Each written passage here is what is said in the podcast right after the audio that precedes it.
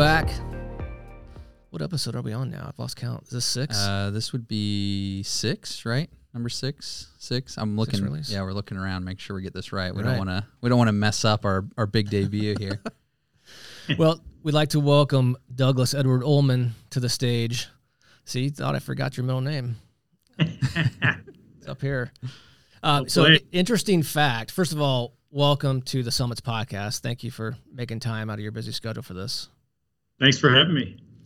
Um, little known fact: we met 20 years ago last month. I think you were like five and I was 10, but that's when we that's when we first met each other down in Austin, Texas. That's uh, that kind of dates us a little bit. 20 years. Wow. That's amazing, actually. Yeah, That is- We look the now- same. And now we live a lot closer. This is true. this is true. So, what we'd like to kind of start with here is educate our listeners and viewers on on who Doug Ulman is uh, in the early years, the young pup Wow. or younger the pup. early years. you, you know that that's a good question. Um, so I grew up on the East Coast. I grew up between Baltimore and Washington, um, in a family that you know amazing parents and older brother, and you know just a typical middle class sort of upbringing, uh, playing sports and going to school and um, watching my parents sort of be real involved in the community as volunteers predominantly, whether it be the schools or the library or organizations they cared about. Um, but I, I sort of look back on it as real traditional upbringing that was predominantly focused on sports, to be honest. Right. Now, Playing soccer and basketball and whatever else was sort of in season. did did sports keep you out of trouble, or were you still a troublemaker growing up? That's a great one. Um, sports uh, maybe caused some trouble in some ways. No, I that. I, I I was lucky to be surrounded by great teammates and coaches, and um, you know, and, and I always say this, but I, I played soccer and and predominantly, but uh, my parents learned soccer when I learned soccer because they didn't really know the game, and so there was like no pressure, you know, sort of like, hey, let's just learn this this game, and um, but yeah, some of the best, most lasting friendships to this day are teammates from growing up, which is pretty awesome. Yeah. So I know soccer, as we'll get into, has been a big part of your life. Um, I think we got a, a photo here uh, showing you practicing your early skills. And I, I just I have a question though about the photo itself. Um, pop that pull up, it up here for real you quick. here, real quick. There's two items of note with this photo. Number one is the uh, the quote on there. Yeah, I mean, this is a quote that I heard hundreds of times over the years uh, from my high school soccer coach, uh, Bill Stera. And when you're in high school, you hear it, it goes one in, in one ear, out the other, and you don't really appreciate it. Um, but the the premise of the quote is that in soccer there's no timeouts, right? So you're constantly moving, the ball's constantly moving, and you have to find time to walk to get your rest so that you're ready when the ball's there or you're running, sprinting, whatever. And so it makes total sense, but you know, again, you don't appreciate it at at the time when you're 15, 16, 17 years old. But later in life, I've come to really appreciate sort of the the more significant meaning behind it. Yeah. Yeah. And I see you're rocking the same haircut as you did back then. it comes and goes. Not you know? that I should make any comments about hairstyles. Once you pick a winner, you just stick with it. I mean. There, there have been some there have been some in between stages, but you know, you, you sort of revert back uh, as you get older. Did you uh, ever go with the like the Euro soccer mullet? So I I had uh, That means a few yes. years yeah, yeah, that, yeah. I was gonna say. a few years after that picture was taken, I, I didn't have a mullet, but I, I did have sort of a mop. I mean, I had long curly fro, and uh, it just got a little got a little out of control for a while. But uh, that's why I had to revert back. I, I want to see one of those photos. I can I can dig one. I can try to do one. Yeah, yeah. Nice. Yeah. All right. So high school soccer player, um, and then on up into what led to the, the next step for you. If you want to expand a little bit on your uh, your collegiate career. Yeah, so you know, when I was a senior in high school, I'll never forget this. My parents, we were talking about like where I should go to school, and and obviously I wanted to play soccer, and you know there were some good options. There were lots of options, but but you know I, it was hard to figure out what to do, and I'll never forget my parents saying, you know, you should go to the place where if you never play soccer again, you're going to be happy. And at the time, again, at 17, I was like, I don't really understand what they mean. Um, and so I basically ended up going to the best academic school I could go to. Um, and soccer helped get me there, which, you know, was fortunate. Uh, and lo and behold, you know, a year later, right before my sophomore year, I was diagnosed with cancer. And I looked back on that conversation and said, of all the places I could have been, I probably was in the best possible place uh, you know, sort of from the university standpoint, and surrounded by again great friends and teammates and coaches. And um, but but at 17, I didn't really understand what my parents meant, and so I I sort of owe them a ton of gratitude for for helping uh, channel my decision in that way. Yeah, so that's a great segue with you know May being melanoma and skin cancer awareness month, and then I believe June is sarcoma and bone cancer awareness month. Um, kind of a natural tie in. Uh, so I guess the, the question is, Doug Ulman, what is your cancer story? Yeah, I mean, that's a good reminder. I can celebrate during multiple months, I guess. Lucky me. Um, you know, I was I was diagnosed in August of 1996 with a very rare type of sarcoma called chondrosarcoma, and it was really a fluke. I mean, I I didn't have any symptoms uh, was really fit and healthy and getting ready to go back uh, to play my sophomore season uh, soccer in college and ended up in the emergency room through a series of events that again were unrelated um, and lo and behold in the emergency room they said let's do a chest x-ray just to be sure you're okay. And it was sort of an asthmatic event that led me to the emergency room. And they did the chest x-ray and actually at the time said it looked fine. And the next day another doctor looked at it and said no you've got to have a ct scan immediately. And he thought there was something wrong with my heart. And it turned out that there was a tumor growing behind uh, my heart in, in my rib cage and uh, so on the one hand i was really fortunate to to find it at that point on the other hand there was just a huge psychological disconnect because i was so fit and yet they were telling me, "Oh, you're you have cancer," and yeah. so it just didn't make sense. And at 19, a lot of stuff like this doesn't make sense. Um, but I remember just being confused and frustrated and sort of trying to figure it all out. Yeah. Yeah. Our our episode one guest had a similar situation, played football and uh, went to the doctor's office for a totally unrelated type symptom that led to him finding out that he had cancer at that time. So it's amazing how some of these things can go unchecked and then just hit you. Yeah, and and you know it, it was so surprising to the doctors that they actually told me in August. They said, "Look, we know how important soccer is. Why don't you go back and play this season?" And then come back in December at winter break and we'll wow. have the tumor removed. And you know, when you first hear that, you're like, oh, that sounds like a great, great thing. And then I thought to myself, how could I possibly like know that there's this tumor inside me and like just go about my normal day and pretend that, that it wasn't there. So I decided to, to, to not do that. But, uh, but I remember they, they were like, oh, don't worry about it. And I thought you would regret that for the rest of your life if for some reason it, it grew or spread or, you know, something happened during that interim period. Um, but so again, I, I, do feel very fortunate that it was caught early. Um, you know, but at the time I didn't feel so fortunate.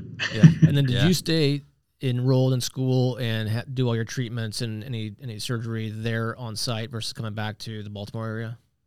I actually I was diagnosed in Baltimore okay. and so did all of it there. Um, but then I ended up going back to school. I was really lucky. Uh, Southwest Airlines had just started flying between Baltimore and Providence, Rhode Island. And my freshman year, I would take the train which was like an eight hour train ride. It was fine. It was it was great. Pre Wi Fi. yeah, exactly. Actually, it's funny you say. I used to take the overnight train. I used to sleep the whole time, or try to sleep the whole time. Yeah. Uh, but when Southwest started flying, it's 40 minute flight, and it was like 49 dollars. and so I could get back and forth a lot easier, um, which was which was really nice. And um, so I was able to stay in school, and that was another thing that my parents really pushed. They were like, "Look, you can stay home this fall, but all your friends are going to be going back to school. There won't be anybody around here, and you're going to be really lonely." And they said, "Go back to school, and who cares what your grades are? Who cares? Like at least you'll be around your teammates and your friends." And they were right. I mean, it was a great it was a great decision at, at the time. Yeah. Perfect. I would I would agree. I mean, so did the grades suffer? did you keep those up? I have no idea, to be honest. I don't remember. I know, I know, I know. I was very hard to be around for a while. Like my roommate, who's still one of my closest friends to this day. I don't know how he did it. I mean, I was like, I went on this like health kick. Like I wouldn't eat anything that was unhealthy. I didn't want to go anywhere where people were like smoking. Like I, I was like, yeah. I was just like went into this like hunker down. I was like listening to meditation tapes before meditation was cool and mainstream, and you know, and I don't know how he put up with me uh, that that year, but uh, I don't remember studying a whole lot, uh, to be honest. But uh, it turned out okay. I, I, I did have a, a, nightmare once that I didn't graduate, and I, I have found my diploma, so I, I know that it happened. Yeah, I, I think I think you're good. I still but have it, those nightmares, so well, yeah, you know. Yeah. I, am sure it was kind of an uh, I will say awkward is probably the best way to describe it. You know, your friends around you, how how they should act and feel around you, and, and then vice versa. You're going through you know what you're dealing with, and, and how you react to that. We all know that everyone tends to react a little bit differently based on their diagnosis and their situation. Um, so I, I, can imagine that was awkward. Is really the only word I can I can describe it with. Mm-hmm. Yeah, I mean, everybody means well, and everybody's like wanting to help in any possible way, but people don't know what to do and don't know what to say, and um, you know, again, it's it's so foreign for people in college to think about, um, and you know, I still have friends to this day who like their image of me is the guy who had cancer, right? The the kid who had cancer in college, and and again, I don't fault people for for that at all, um, but I think people are just ill-equipped to handle it at, at that age, um, and so some people drift closer, some people drift further, and you sort of go through the the journey uh, and and sort of friendships and, and relationships evolve. I think. Yeah. Sure. Yeah. yeah. So what? How long did that process take, and then when were you deemed clear? So I was deemed clear of the sarcoma pr- pretty early. I mean, maybe f- six months after um, the diagnosis. Uh, th- it was so rare and and slow growing that they felt like if it ever was to sort of come back, we would we would catch it again. And so it was pretty clear, like after a few months, that and surgeries and stuff that there would be scans and, and follow up. Um, but then I was diagnosed with melanoma. Uh, so in March of 1997, and then again in June of 97. So all within a year, really within 10 months. Um, and again, I was lucky because the melanomas most likely would never have been caught if I hadn't had sarcoma, if I hadn't been going to the doctor. I mean, they were doing, I, I had a colonoscopy, I had like everything done in the world um, at that time. And so again fortunate that they were being so thorough um, with everything at, at, at the time at Johns Hopkins, and so you know, very very lucky. Any setbacks to the soccer career at Brown um, with the melanoma diagnosis at all? Well, yeah. I mean, I actually March of '97, I was walking to soccer, or I was getting ready to go to soccer practice. I was in my dorm room, um, spring practice, when the doctor called, and I'll never forget that. It was sort of a weird call out of the blue, um, and there were there was a lot of setbacks. I mean, the, the biggest setbacks were really psychologically, because over time, it just soccer just wasn't as important anymore and the camaraderie and the the team aspect was, but it was just hard to concentrate. It was hard to like put the same level of intensity um, into it that I had uh, up to that point. Yeah. So how how much more school did you have left, or how many more years of school did you have left at that point? Yeah, so so when I was diagnosed with melanoma in the spring of '97, I was finishing my sophomore year, so I had two more years. Um, and I still played and, and, stayed on the team, but it, but it wasn't, it just didn't, it wasn't the same. You know, it, it didn't carry the same weight and intensity, and um, but I still loved it and, and enjoyed the the experience. So your class of '99, is that right? Or class of '99. '99. Okay. Uh, so '99 comes. It's May. It's graduation. Then what?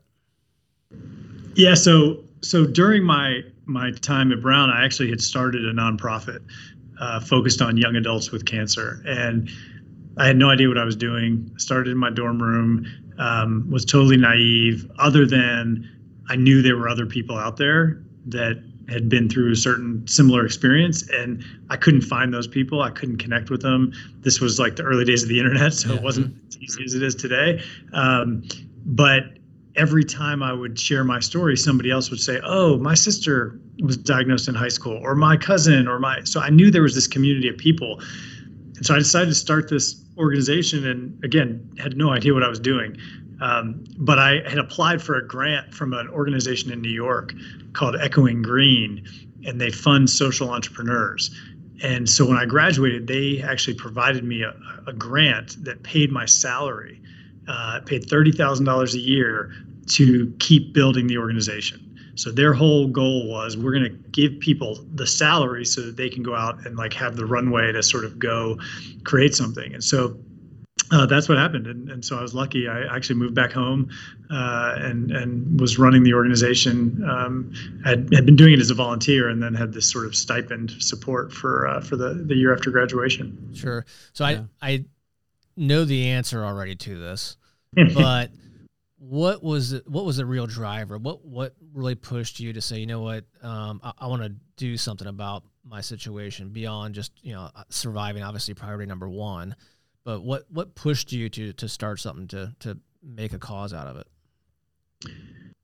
You know, I, I, part of it was that I just had grown up in this family that was very involved in the community and and had sort of instilled this idea that if you saw a gap or a void or something that didn't exist that you should go after it you know and, and fill it um, if you had the capacity to do so.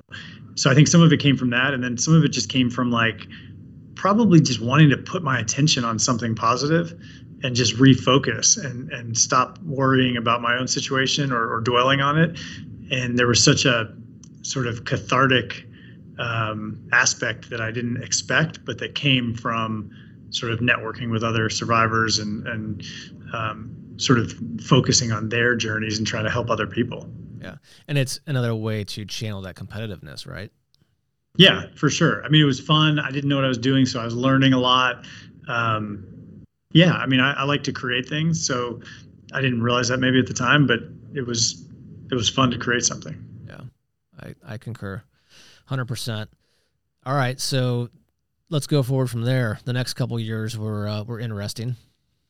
Yeah, so I um I, I had a chance to move to Austin, Texas in 2001, early 2001, um, to work at an organization that was then called the Lance Armstrong Foundation. And Lance and I had connected several years earlier by email, and had developed sort of an email, you know, uh, correspondence every few weeks over actually two years, three years and then he asked if I would come down and, and help the organization he had founded. Um, at the time, had three or four employees and was raising a bunch of money, but didn't know what to do with the money. wasn't sure how to program sort of to help as many people as possible. So for me, I was young and you know excited, and it was an awesome opportunity where I didn't have to focus on fundraising. I could focus on trying to figure out what to do with the money um, to help people, which at the time was was awesome. So um, so I moved to Austin and and ended up staying there 14 years, and ended up. Uh, you know, living through the tremendous highs and tremendous lows of of that journey, and I wouldn't trade it for the world. I learned a lot, um, and as you might imagine, there were there were some great days, and there were some uh, some some challenging days to be sure. But th- at the end of the day, and, and, you referenced this earlier, the best part about it was meeting incredible people um, from all over the world who had a shared. I mean, yeah. I mean, I guess I guess Indianapolis is part of the world, so yeah, eh, from all over the world. Got us there. Uh, just kidding, but um, but truly, people that you know were bonded by a common you know passion or experience and who wanted to do something great and i think that's that was inspiring. And, and to this day i mean so many friendships that that have lasted 10 20 years um, you know were formed which is pretty pretty spectacular. Yeah no i would that's agree. um, i i there's a lot of things i don't remember. I mean even as recent as last week um, as you can attest yeah. to. yep uh, but I, I vividly, I do remember meeting you and, and, and, another person down there that first, the first time we went down to the Ride for the Roses back in uh, in April of, um, I guess it was 01. As crazy as that sounds, um, that that was a cool experience. Very cool.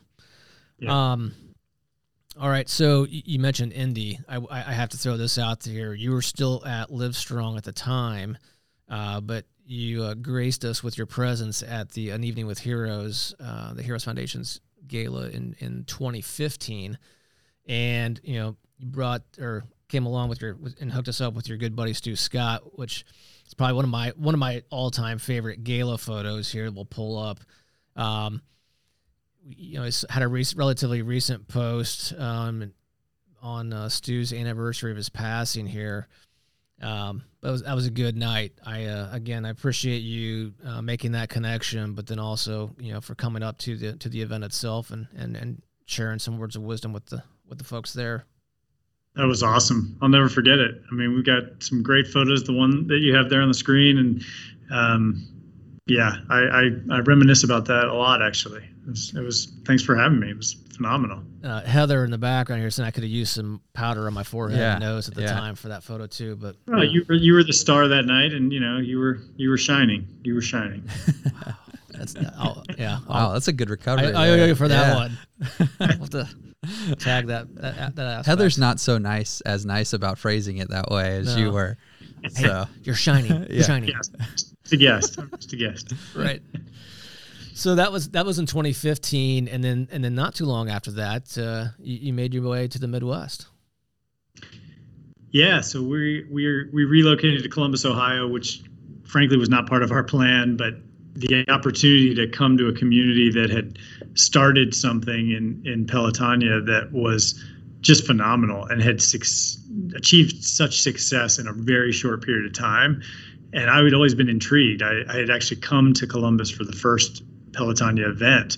And so I had seen it firsthand and, and I was sort of wondering like, how is this happening? How are they raising millions of dollars? How do they build this so quickly?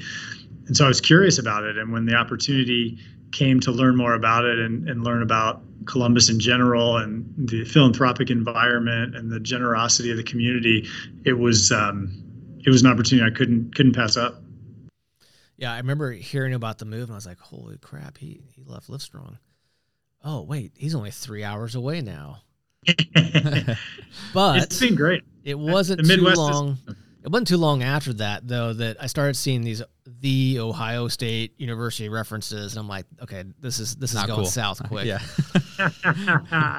uh, well, you know, it's uh, it's it's been it's been amazing. I mean, the Midwest. I, I've never had any experience really living in the Midwest, and people are so kind like the collaborative spirit and the welcoming nature. It's been awesome. It's been a great place to raise our kids. Uh, we obviously missed friends in austin and, and family but it's been a great great uh, opportunity not just within pelotonia which has been phenomenal but also just beyond getting to meet some amazing people. Yeah. Well we appreciate the uh, kind midwest words. Yeah we, we, seem to think so too. We call yeah. it hoosier hospitality uh, but you know you're not that far away. Yeah yeah, that's I like that. I like uh, that. So I, I, guess I have I have a question for you then. When the the College Cup last week, did you happen to uh, to watch any of that and uh, and any any any backing of the Indiana Hoosiers? so I did not watch uh, live. I saw some of the highlights. Okay. I saw some of the highlights. My um, so my college coach from Brown actually coaches at Clemson. Ah, okay. okay. And Clemson has been since he's been there. I don't know. I, I mean, they've been like in the top five every year since he's been there, but they have yet to win the national championship. And so they lost. I can't remember what round, but they lost again this year. They were upset, and so um, so I was following that, and then I ended up following a little bit of the College Cup, and um, you know, the Cinderella story, right? I mean, the the championship, right? Correct. Yeah. I mean, you guys, you guys have had your wins, right? I mean, you We know, I know you're just yeah. but, Right. And from what I understand, and, and don't quote me on this, I believe I saw where we're returning either eight or nine of the 11 starters or something like that. So, you know, knock on wood. Yeah. There's a lot of things I worry about at night. I'm not worried about them being good again. I hear you. Uh, that, the reason the reason I actually it was so high on my radar was that um, there's a journalist, a TV journalist here in Columbus. I can't. I think he's a sports journalist who um, is an alum of. Uh, wait, who won? Marshall? No. Yeah. Yes, Marshall. Yeah, Marshall. Yeah, he's an alum of Marshall, and so he was posting incessantly, like leading up to the game and after the game, and and his wife was telling him he couldn't buy more gear, and he was buying more gear, and so he was like commentating the whole weekend or, or activities um, of the uh, of the cup. Yeah, I don't. So you you said you did not watch any of the final. I did not. Okay, I I did. I'm not. You know, I don't. I don't know soccer well enough to know all the strategy and whatnot. But I will say Marshall came out and played very aggressively, um, and, and I, I think that was certainly part of their plan. And it, you know, it it clearly Paid off. worked. I think, and I think again, I, I could be misspeaking here, but I think one of Indiana's Achilles' heels was their was their defense. Phenomenal goalie, but it looked like they struggled a little bit on the defensive side, and it and it showed a little bit in that game. But you know, it is what it is. Came down to a one goal, and Yeah. towards the last latter five minutes, I think. Or no, did we go to overtime? Uh, yeah. We didn't Went to overtime. overtime, yeah. Yep. As long as it didn't end on PKs, I, that's the Yep. one thing I, I can't stand the games that end on PKs. And as a soccer player, you probably hate that too because just I, my my daughter's game ended yesterday on penalty kicks. Uh, it was it was really just an internal like scrimmage of sorts, but um, it's heartbreaking. I mean, you see these seven, eight, nine year old kids like I mean, it's it's pretty nerve wracking. yeah. Yeah. Well, um, how's the fam? Everybody's good. Thank you. Thanks for asking. You know, look, Congratulations on 10, 10 years. Ten years. years. Yeah. yeah, I mean, everything's good. You know, my uh, look, the pandemic has been to watch it through the eyes of our kids has been sort of wild. I mean, kids are so resilient, and but yet that you think about like percentage wise, like my son who turns eight next month, and our daughter, you know, like it's been almost a quarter of his life Yeah. you Oh, know yeah. like in Yeah. a weird way think about like how the percentage of time and but but the the the silver lining and again i'm an optimist i try to find silver linings the main silver lining for our family is like it's been a year and a half of having dinner every night together and you know tucking the kids in every night. And as you know with the work that we do you're out a lot. There's a lot of events. There's a lot of fundraisers. There's a lot of things. And i love that. I mean i love being out and, and meeting people and uh, being in the community. But for the last year you know been home. And and i never thought i would just sort of say this but it's it's been incredible time with the with the family. Yeah. No, I, I would agree. Uh, and, and after 10 years, I mean, did Amy get any sort of like medal or anything special? Or it's just, no, you just get to spend more time with me over the next nine months. Yeah. I mean, I mean, I, I, I, I think that she might take some trips on her own now. No, just kidding. uh, no, it's it's been awesome. I mean, you know, I, I'm very lucky to have an incredible uh, spouse and partner who's supportive and kids who are um, awesome. I mean, one day, my right before the pandemic, I was leaving town. I was driving to the airport, and I was leaving the house in the morning, and my daughter was having breakfast, and she said to me, she said, "Dad, I wish you didn't have to travel for for work today." And I sort of was like feeling really sad. And then she paused, and then she said, "But the work you do is so important. I want you to go and keep doing it." wow. And it was like, it was like, it made me feel great. I mean, if, if our kids grow up focused on where they can put their energy to help more people, that would be the best, the best win of all. Yeah, that would be awesome. Do you by chance have that on video? Do you? I do not. I wish I That would be did. classic. I wish I did. Yeah, but I'll never forget that going to the airport, flying to Phoenix for a speech, and I was like thinking about it the whole time. So it's been, it's been, it's been, um, you know, just interesting to watch the kids and see how they've dealt with with everything. But Yeah. complaints. Right. Uh, I, I hear you. Um, what would you say? We've I've asked this to a lot of different people um, who have had the experience that we've had. What would you say to a a young individual who has received the same you know diagnosis um, either one that you have had, what would you what would you tell them today? What kind of resources would you offer to them? It's a good question. I mean, I think a couple of thoughts. One, I always tell people to try to find things that they are in control of and and continue to do those things. There's so much you're not in control of when somebody tells you you've got cancer and you have to rely on doctors and nurses and all sorts of professionals. Um, but there are things, whether it's exercise or diet or you know connecting with friends, like there are things that are in your control that can hopefully give you some sense of normalcy and keep some sense of normalcy. So that's one thing. The other is um, let people help. I think it's a it's not human nature for for people for any of us to ask for help. And all the time, you know, I find myself even saying this like, "Oh, let me know how I can help." Well, people typically don't call you back and say, "Hey, remember when you offered that?" And so when people just show up at your door with food or they or they show up and say, "Let's go for a walk or exercise or whatever it might be," like let them help because you probably need it and you probably wouldn't ask for it. Um, and it's okay to be vulnerable and to sort of accept other people's help and support, even though it might feel uh, unnatural. Um, and then obviously from a medical standpoint, we always advise a second opinion. and and even if you've got the best doctors in the world, just get it confirmed because the peace of mind you will have when you start your treatment, knowing that this is the right path. You'll never second guess it. You'll never look back and say, I wish I should have done this or that. So the best second opinions in my mind confirm the first opinion. You're not looking for somebody to tell you something different. You're looking right. for them to say, yeah. "Oh, they're keep going." You know, yep. I think having confidence is important, and and especially as you go down the treatment path. Sure. So we talk a lot about attitude, and I know we've we've talked about this before, and there's been countless quotes and stories written on it. Um, it's easy it's an easy thing for us to say, right? But what what would you say to them about about keeping a positive attitude or just attitude in general? Yeah, I mean, I think it's really important. I mean, you know, I used to tell people all the time that you know statistics mean nothing to the individual. So somebody tells you you have a 25% chance of survival, somebody will look at that and go, "Well, that's terrible." Another person will look at that and go, "Oh, I'm going to be in the 25." You know and and and it doesn't mean anything to the individual because it doesn't know who you are. It doesn't know if you're fit or what your attitude is or your support system or anything. And so if you can control your attitude and keep it positive like that's just another check in your column you know like it's not going to hurt you at all. Right. and you know i think that goes for life in general way beyond cancer. You know it's like I, I, I was saying to somebody yesterday i sort of joke with them.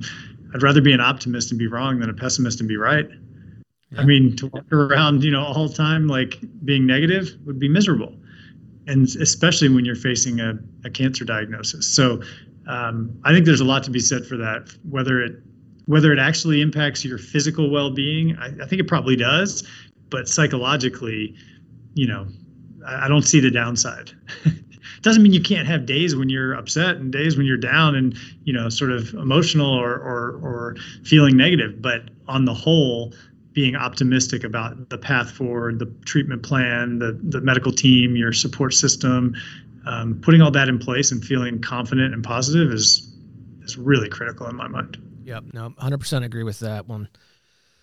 All right, well, parting words of wisdom for the the audience of the Summits podcast. Well, first, I thanks for the opportunity and, and thanks for what you do um, through the Heroes Foundation and beyond you know, my parting words are just that, you know, we, we've all learned through the pandemic how hard it is to be isolated and how hard it is to be away from people and how we need desperately to be in community. And whether that's neighborhood work community educational community sports community whatever organizational um, community. And i would just encourage people to to to get involved and do something to impact the world around them if we all do one or two things that are significant, the world will be a, a much better place, and uh, and hopefully we can bring people together in powerful ways to do things that no one can do on their own. And that's that's really the goal of Pelotonia. None of us can cure cancer, but if we get thousands and tens of thousands and hundreds of thousands of people together, we can have a much bigger impact than any of us could have on our own. Yep. Well said. I agree. Um, well, we thank you for taking the time out of your busy schedule to join us today.